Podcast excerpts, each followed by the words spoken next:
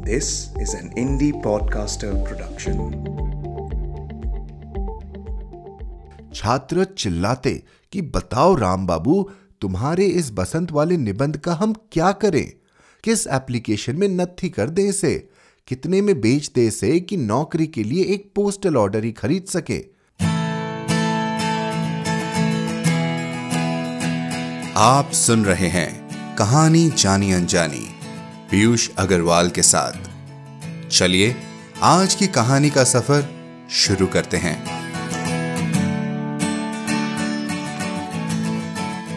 नमस्कार दोस्तों, कैसे हैं आप सब? आज के खास दिन हम लाए हैं एक खास कहानी। ऐसे तो हम अपनी हर कहानी में अलग अलग किरदारों से मिलते हैं और उनकी परेशानियों, व्यथाओं को समझते आए हैं। जैसे कि आपने पिछले कहानी में एक पोस्टमैन के नज़रिए को जाना।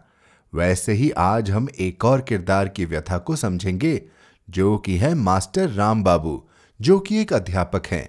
हमारी आज की कहानी है राम बाबू जी का बसंत, जिसे लिखा है ज्ञान चतुर्वेदी जी ने।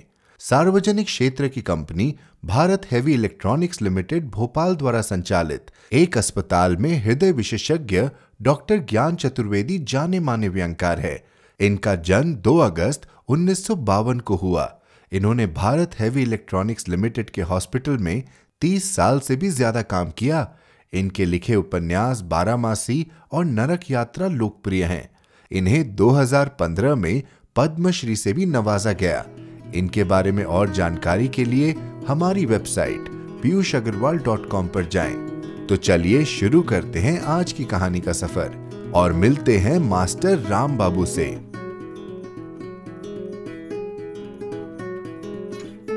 राम बाबू जी का बसंत, ज्ञान चतुर्वेदी।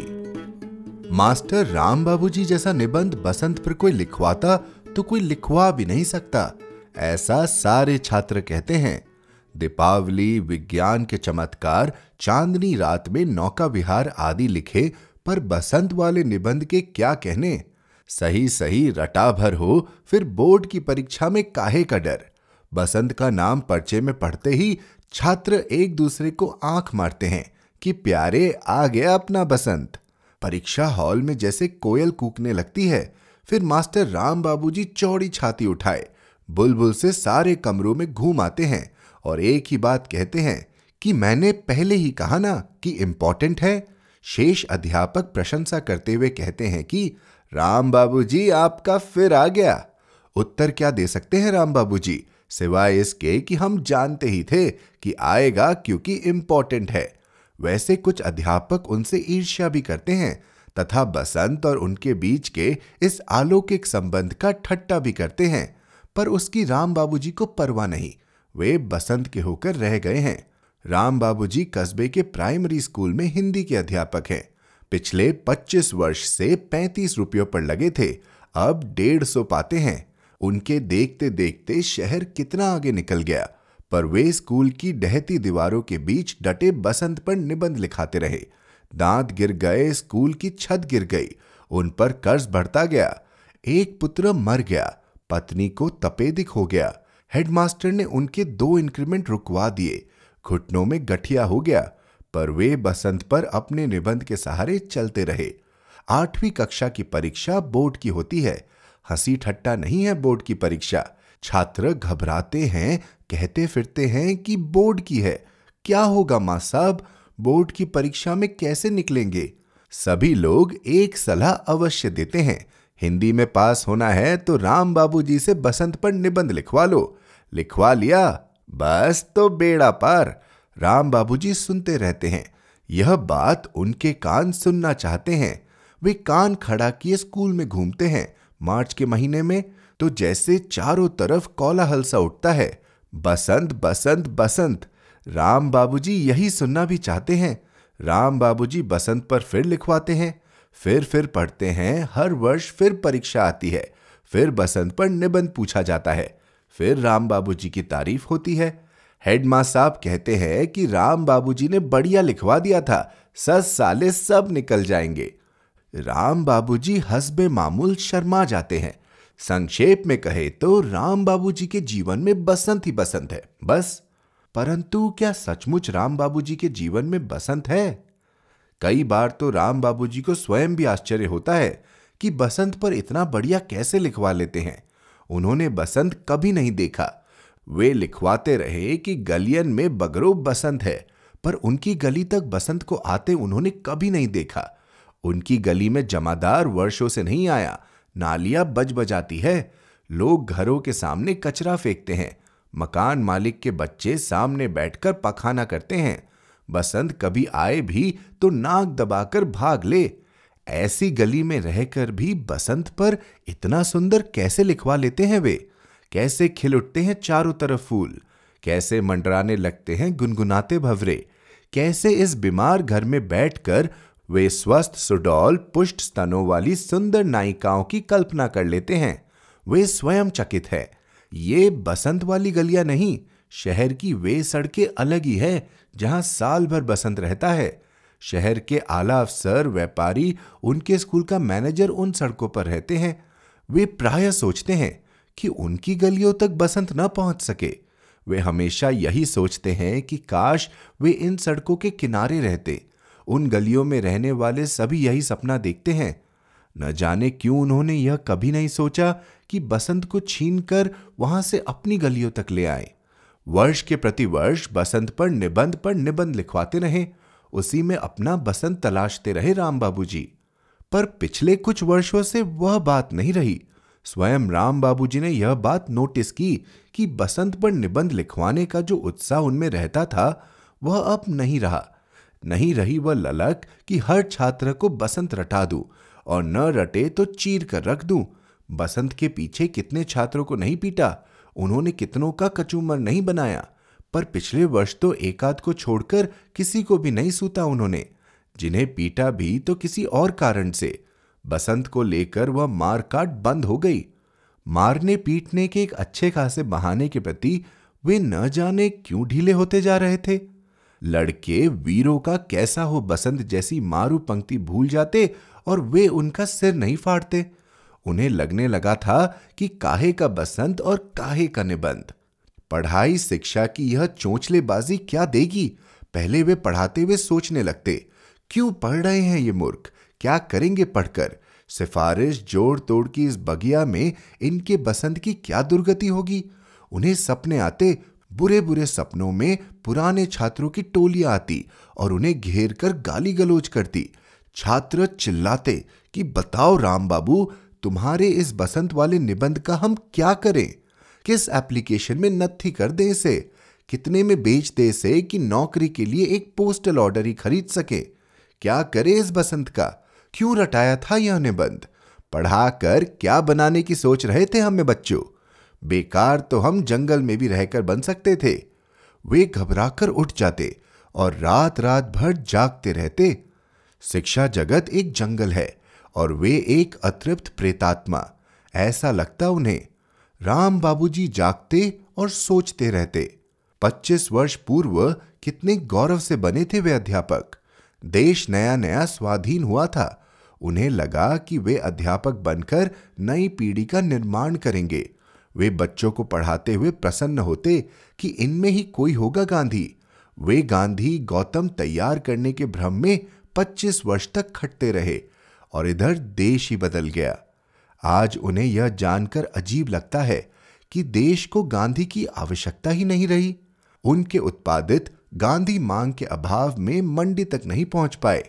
वे रोज़गार दफ्तरों में सड़ रहे थे और किसी मायावी झांसे से निकल गए कितने बसंत खपा दिए राम बाबू जी ने इस डेढ़ सौ रुपल्ली की मास्टरी में। उनके दोस्तों ने चुंगी की बाबूगिरी में ही बिल्डिंगें टान डाली और वे देश निर्माण के भ्रम में बसंत पर निबंध रटाते रहे।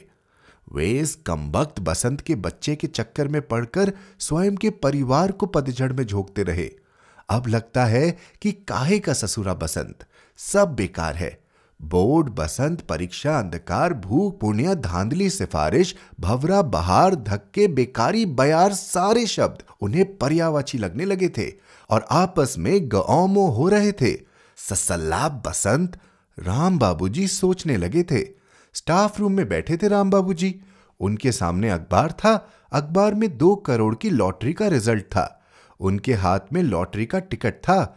वे नंबर मिलाते जाते और सोचते जाते पहले जब वे मूर्ख थे और मात्र अध्यापिकी में ही कस्तूरी मृग होने पर उतारू थे, तब वे बोर्ड की परीक्षा के रिज़ल्ट को ही मानते थे। हर छात्र का पास होना ही उनके लिए करोड़ की लॉटरी जैसा था। पास होने वाला छात्र आकर जब चरण स्पर्श करके कहता कि, साहब, आपके बसंत वाले निबंध ने पास करा दिया। तो वे शिक्षा जगत के जंगल में मोर से नाचने लगते।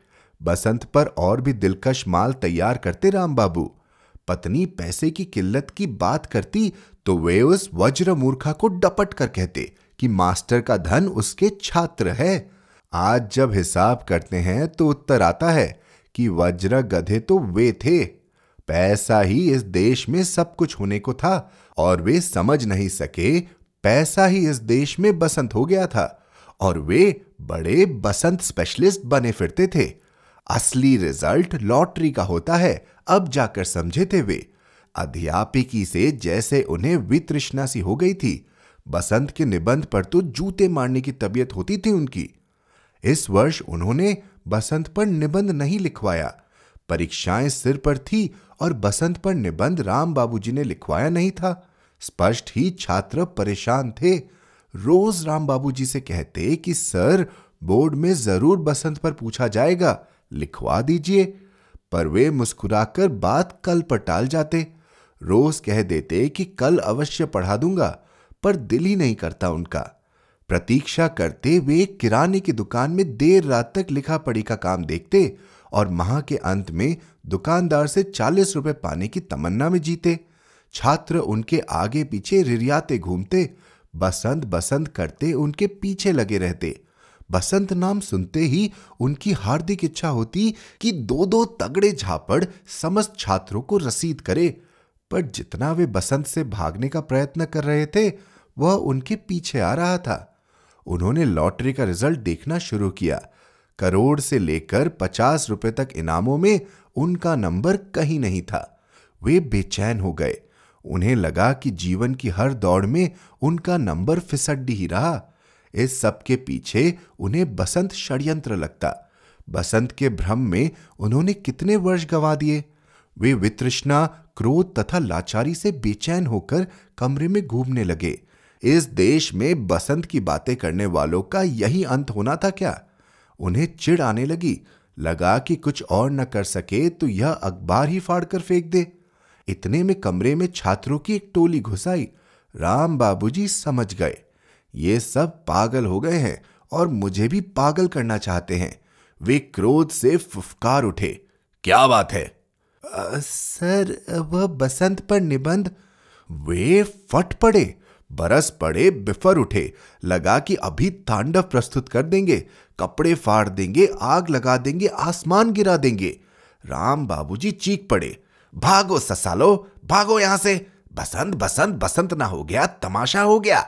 आगे मेरे सामने बसंत का नाम भी लिया तो एक एक को चीर कर धर दूँगा।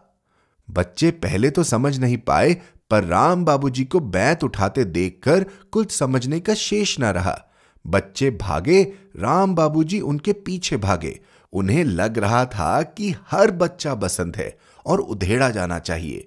बच्चे बस्ते फेंक भागे। राम बाबूजी ने दूर तक उन्हें खदेड़ा, पर बच्चे निकल भागे। राम बाबूजी थके थके से हाफते हुए वापस लौटे और स्टाफ रूम की कुर्सी पर आकर निढाल होकर बैठ गए।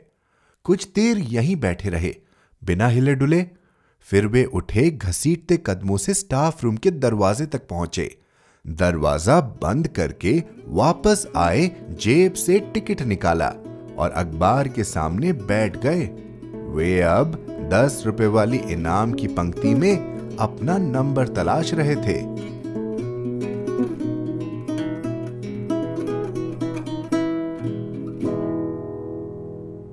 आपको क्या लगता है, अगर राम बाबू की जगह आप होते तो आपका रवैया क्या होता? ज्ञान जी इस कहानी में देश की अवस्था पर क्या रोशनी डाल रहे हैं? हमें ज़रूर लिखकर बताइए hello at the rate Piyush Agarwal dot com पर। आप जहाँ कहीं भी हमें सुन रहे हैं सब्सक्राइब बटन पर क्लिक ज़रूर करें, ताकि आप हमारी कोई भी कहानी मिस न कर जाएँ। साथ ही एप्पल पॉडकास्ट और स्पॉटिफाई पर हमें रिव्यू और रेटिंग देना ना भूलें। मिलते हैं अगले शुक्रवार एक और कहानी के साथ। कहानी जानी अनजानी पॉडकास्ट में अपना योगदान देने के लिए जाएँ पीयूष अग्रवाल डॉट कॉम पर और सपोर्ट द शो लिंक पर क्लिक करें। ये पॉडकास्ट आपके ही योगदान का नतीजा है। आज के एपिसोड की प्रोड्यूसर हैं देवांशी बत्रा। आप सुन रहे थे कहानी जानी अनजानी पीयूष अग्रवाल के साथ, जो कि इंडी पॉडकास्टर की एक पेशकश है। तो हम आपसे मिलते रहेंगे हर शुक्रवार। तब तक के लिए अपना ध्यान रखिए, स्वस्थ रहिए और मुस्कुराते रहिए।